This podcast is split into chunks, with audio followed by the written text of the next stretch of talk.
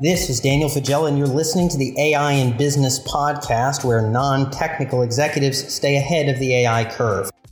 You do not want to learn how to write Python, but you do want to steer an effective AI strategy and see AI through to an ROI in the enterprise. You've tuned in to the right place. In our episode this week, we're focusing on AI applications in compliance for financial services.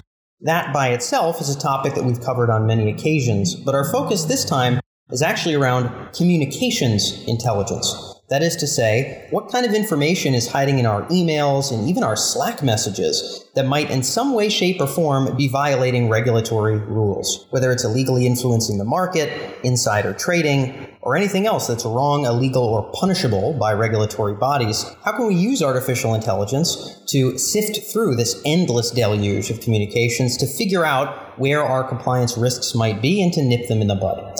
Our guest this week is Brandon Carl. He is EVP of Product Strategy at Smarsh. Smarsh is a substantial player in the compliance domain in financial services. And Brandon covers a number of topics with us. Number one, he speaks to us about what kind of communications data might actually house uh, fraud or financial crime signals in the first place. What are the varieties of communications data that we should pay attention to? Secondly, what can we actually do with that data? What are individual AI use cases that can coax out patterns and be able to nip financial crime in the bud? What does it look like to, again, unlock the value in that data for uh, the detection of financial crime. And then lastly, what can leaders do now to find the low hanging fruit in their own communications data? I hope you get a lot out of this episode. This is the first of a sponsored series by Smarsh focused on communications intelligence. All those episodes will be loaded here on Thursdays. So stay tuned if you're interested more in compliance and communications intelligence. Without further ado, let's fly into the first episode in this series. Again, this is Brandon Carl with Smarsh here on the AI in Business podcast.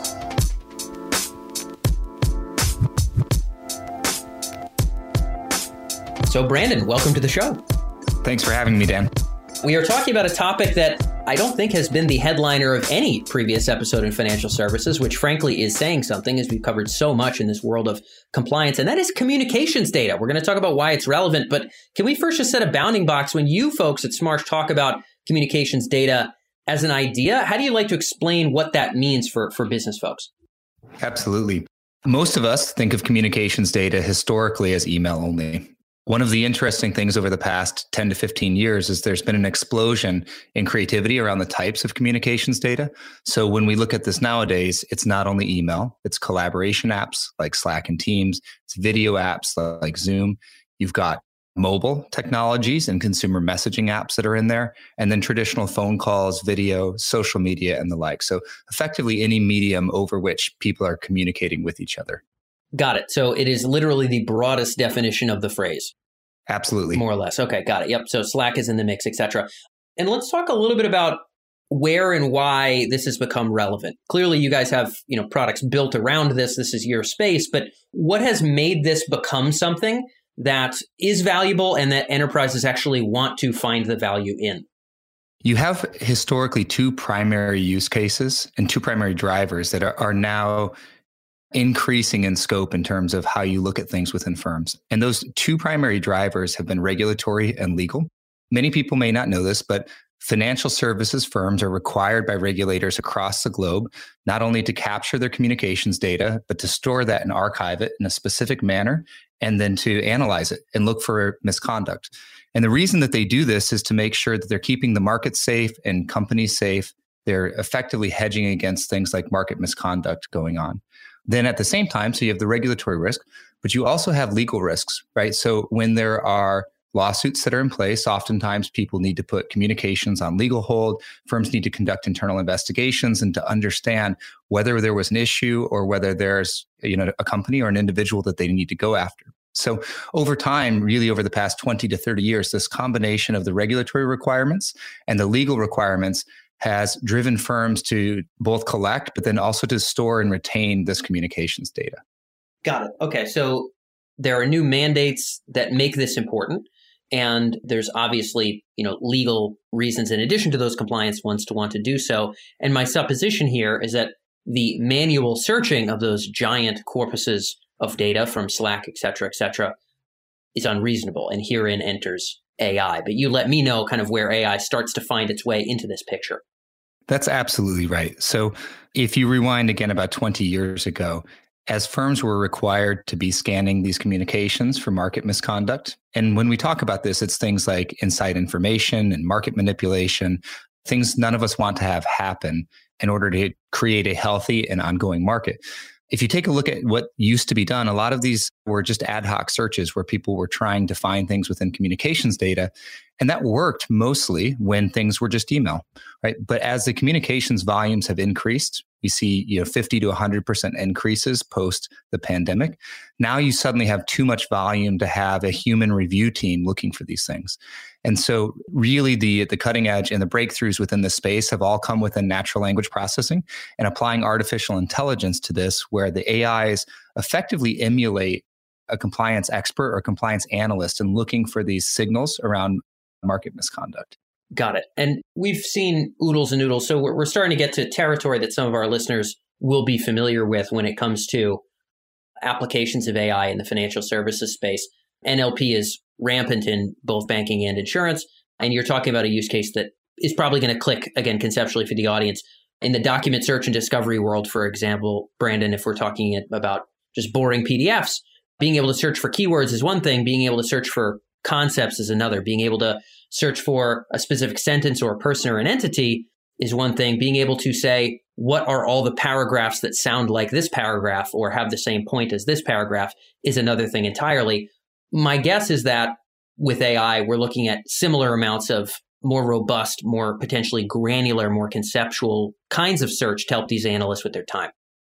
That's exactly right. And one of the most interesting things about these sorts of situations, right? And we can talk later about some of the positive cultural aspects, but there is the need to surface some of this misconduct. And one of the most interesting things about this is it's effectively an adversarial game if you have bad actors or nefarious individuals who are trying to commit crime, they want to obfuscate their behavior. They don't want to be detected.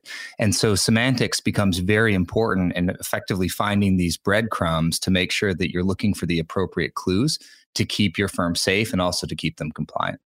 Totally. Yeah. Kind of like in, in every area of compliance and fraud and financial services and every other industry, there is no if then rule set that will handle reality even if we stayed within Slack and email, et cetera, et cetera, when people are trying to outsmart the system, they'll figure out the rules. And so we need AI to be able to be nimble. And I guess this takes us, Brandon, right smack into use cases. You're talking about market misconduct. Some of our listeners are sort of probably have some hunches in their mind. I certainly do as to what that implies. But let's talk about some use cases that involve specific kinds of misconduct and the specific workflows that these analysts are using to unearth that. I'd love to make this visual in the mind of our listeners. And when we start off with market misconduct, I'd mentioned this earlier, but the core thing that we need is we need to make sure that our markets are functioning well in order to have a well functioning economy. And by functioning well, we need to have effectively a level playing field for people to participate in those markets. And so, oftentimes, when we talk about market misconduct, it falls into a couple different buckets. I mentioned some of this a little bit earlier, but inside information is one key bucket, right? So, are there people who have material non public information and are they spreading that information to others and using that for their own personal gain or for the gain of a hedge fund or the like? Part one. From there, are there people who are colluding or coordinating together in order to push the market up or down or trying to impact the prices in some way that they can benefit from that? From there, you also have things like bribery, gifts and entertainment, and the like. And you have aspects of either intellectual theft or financial crime that are tying into this. And so when you look at this and when we talk about communications data, it really does go beyond a, a, keyword or a lexicon to saying what's the intention? What's the behavior going on? And how do we find both these early indicators but then also after the fact indicators so that we can make sure to understand what's happened. Got it. And again some of these instances of what we mean by misconduct starting to become more clear i think many of our listeners will be familiar at least with the phrase insider trading. They probably saw some headlines with martha stewart many years ago Obviously, we're talking about a, a bigger, more uh, sort of corporate level of this kind of stuff, which can happen in many ways. You mentioned bribes, you mentioned colluding around pricing, you mentioned other sorts of things like this. We could take any one of those that you think is going to be good as a tangible example and talk about what is an analyst doing when they're trying to ferret this out. I imagine it goes both ways. Maybe you could talk about it. Number one, people are just analyzing this in general. There is some background analysis that's happening constantly to keep behavior in check. Number two, when things are suspected, probably analysts get assigned to say, hey, look through all the communications of this whole group of people with these outside groups because we're actually of the belief that there's a higher risk something's happening here. And we want to make sure that we haven't done anything wrong that's going to punish us in a regulatory sense. Again, maybe we can put this in, in the hands of a of an analyst and say, what was their job like before? What's it like now with, with AI in the mix? Absolutely. And one of the interesting things, Dan, to highlight within this is when we take a look for these examples of misconduct, it's oftentimes 10 or 100 times rarer than fraud. So it's a really hard yeah. problem to detect. And the traditional workflow for this is, is you have a machine, right? And historically, this was done through effectively keyword searching that was looking through all of the communications for, you know, keyword. And a keyword might be, you know, historically pump and dump or fixing LIBOR or those sorts of things. And historically, the machines would basically scan these communications and it would generate tons of alerts. The issue was because you couldn't actually look for uh, more of the finer grained patterns, Uh, many of these alerts and the volumes that were associated were far too many for the teams to actually go through things. And so as a result of that, they had to random sample or, or, or down sample what they looked at. And so even though the machine may generate 10,000 alerts historically, if the reviewer could only go through a thousand of those, they would, would just sample those, right? And you can imagine why that's ineffective. So the machines effectively alerting uh, these messages. It's providing it to these reviewers right? And then the reviewers are going through the messages and taking a look and saying this is either relevant or not relevant. And if it's relevant they have typically escalation workflows to do investigations and the like. That's how things have operated historically. While the workflows are still the same the key invention with the ml technologies has been the ability to really improve the signal to noise ratio, to filter out a lot of the noise and to actually focus in on finding new forms and new types of misconduct. So historically, when reviewers would go through things, and you can imagine almost a Orwellian world with this. Oh, yeah. 99 out of 100 or 999 out of 1,000 of these alerts would actually be irrelevant. And so there have been people whose job was effectively the majority of the day just to click irrelevant and what we've been able to do with some of these AI technologies is actually filter out so much noise that they have a lot more signal they can focus in on. Yeah, again, our listeners will see some corollary directly with so many other elements of managing risk. I mean, cybersecurity very much similar to this, right? We're looking at stuff mm-hmm. that has no risk at all. And you know, payment fraud very similar, anti-money laundering very similar, but as you're as you're addressing here, in this case we might be looking at orders of magnitude less frequent incidents than even fraud. So we're even more looking for needles in an even larger haystack, if I'm hearing you right. That's exactly right. Yeah. So I'd love to get a little bit of a sense of what it looks like to coax those needles to the top. And, and again, very, very important facet of AI is kind of augmenting humans to be more effective. This is clearly that kind of use case conceptually very similar to others we've talked about, but a little bit unique in terms of using communications data in this particular way.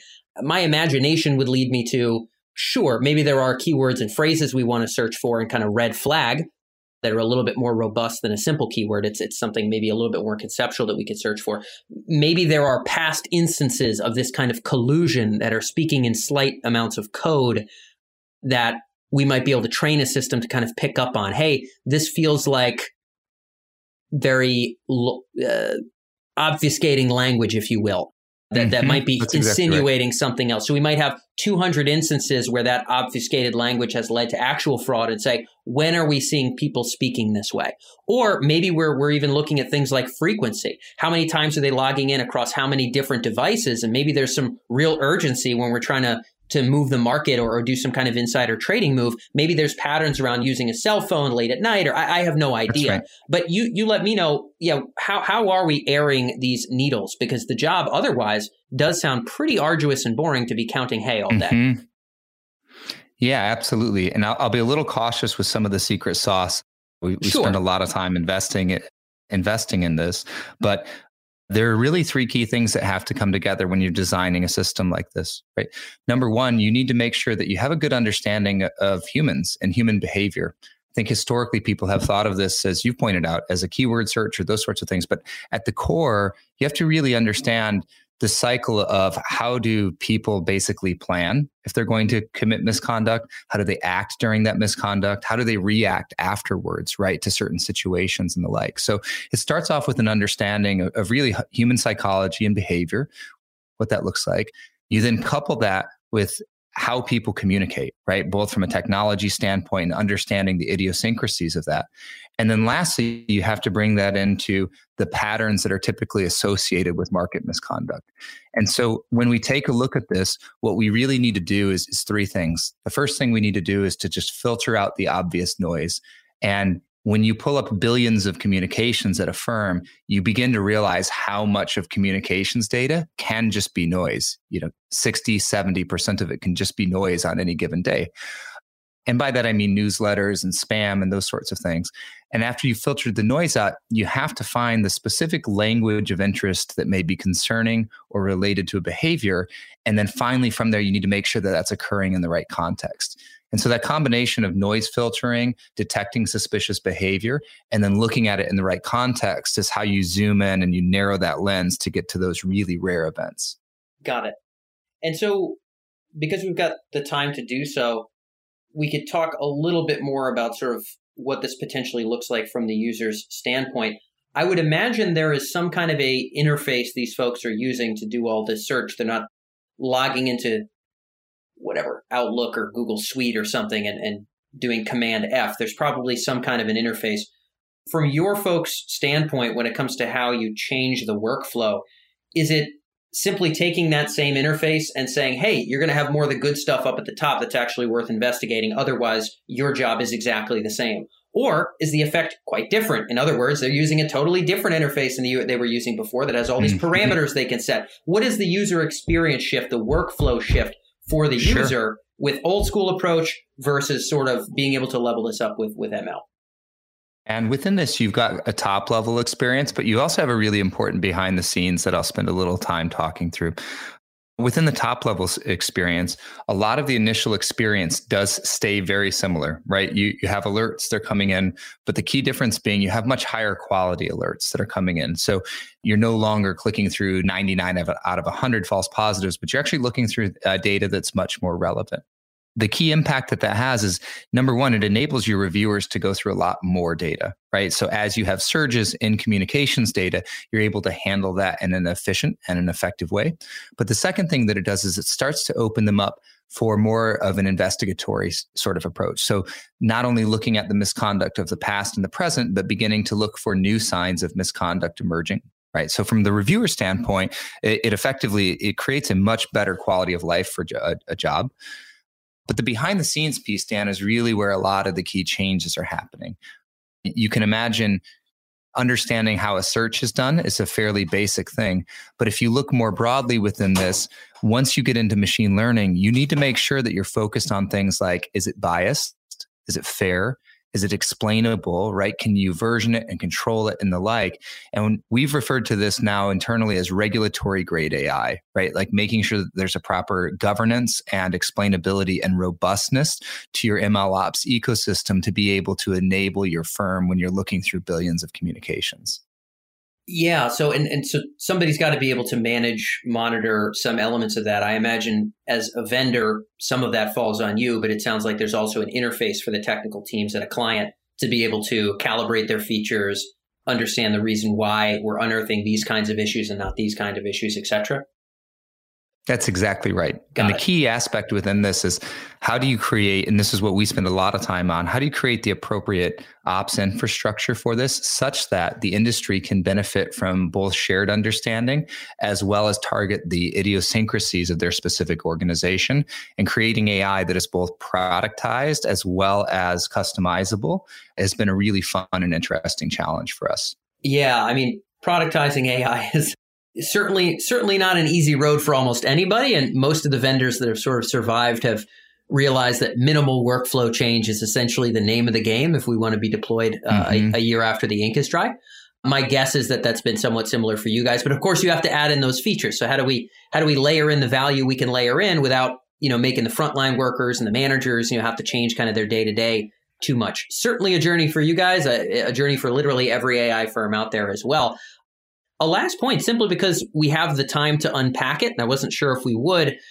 There's going to be yeah. some folks who are tuning in on this episode who are in the FinServ space and certainly are concerned with every manner of financial crime, any manner of insider trading or sort of tilting the market in, in any sort of way that would be of regulatory risk or, or legal moral risk.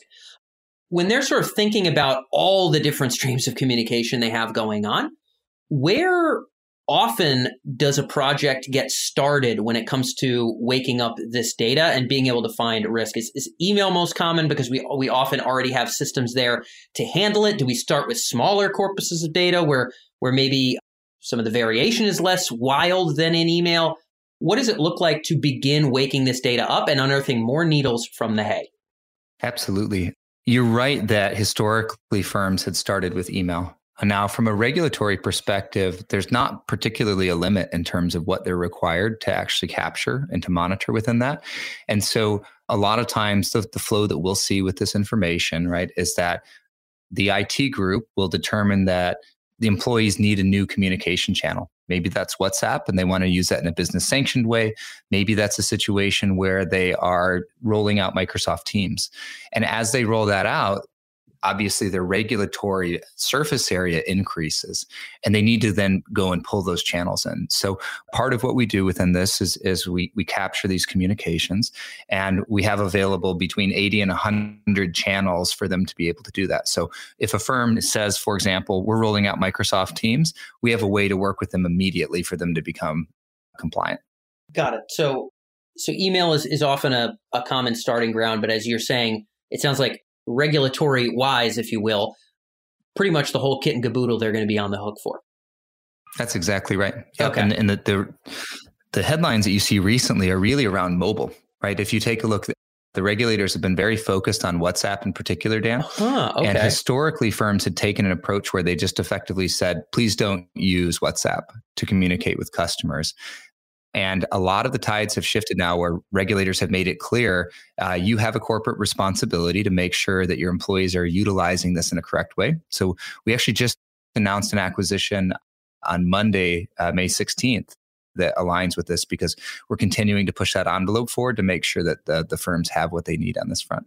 Got it. Okay. So it sounds like trend wise, mobile has been where the regulators think there might be slack and people might be taking advantage of it. Is there anything else on a closing note in terms of trends that you're seeing and that you think the regulators are seeing that are worth putting on the radar here? Absolutely.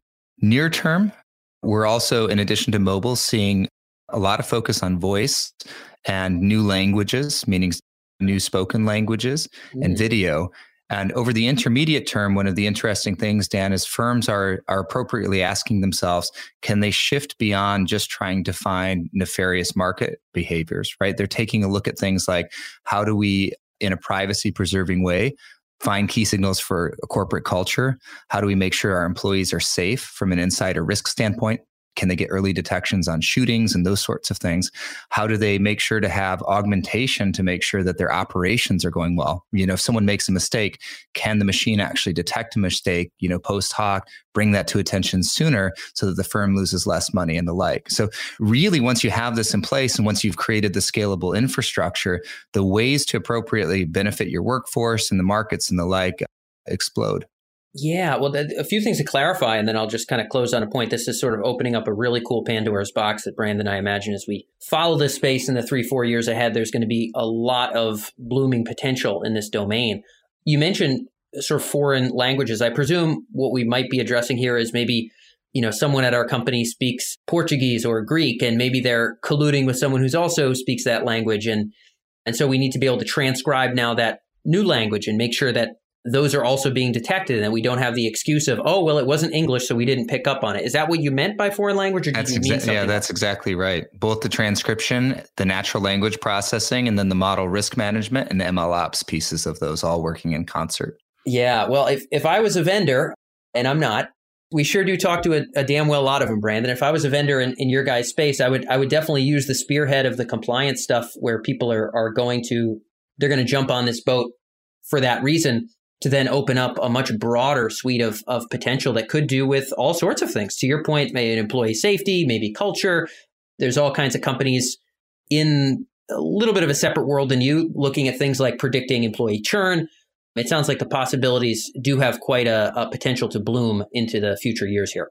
That's right. And I think the key key challenge that it would leave to the listeners with this, Dan, and really the industry is when new technologies come forward, it's incumbent upon all of ourselves to to understand and define the appropriate uses of these, right? So with these powerful technologies, we can use these to make the workplace a better place. And we need to, to be having open dialogue and engaging dialogue as to the best ways to go about that. Yep. Yeah. Because clearly there's some thin lines here on the Orwell side, and, and people are going to want to, you know, leverage it in a way that they think is moral and proper. And, and that's a moving target, so to speak. But the the potential for the future is clearly pretty darn big. And we got to touch on some great examples today, Brandon. So glad we got to address this new topic. And thanks again for being with us today. Yeah, great to join you. And that is all for this episode of the AI in Business podcast. Thank you for tuning in all the way through to the end of this episode. I appreciate you being here. And big thank you to Brandon for being able to join us in this episode. Communications intelligence is admittedly a bit of a new hook and angle for us, but I can say one thing for sure anything that ties to compliance or regulatory concerns in FinServ is of interest when it comes to AI adoption. These are defensive organizations who are very, very actively focused on these areas. So I figured the series could be useful. And again, a big thanks to Smarsh for sponsoring this series. There will be more episodes in the series airing on Thursday. So if you see a Thursday episode in the future here, you can expect exactly what kind of topic it'll be about. We'll have guests from all sorts of leading financial services organizations. We already have episodes recorded with UBS, WTW, and others. So stay tuned on Thursdays, and otherwise stay tuned for our normal episodes. Of course, every Tuesday we cover use cases and trends affecting any industry and artificial intelligence. So keep it locked here for next week. I look forward to catching you again on the AI and Business podcast.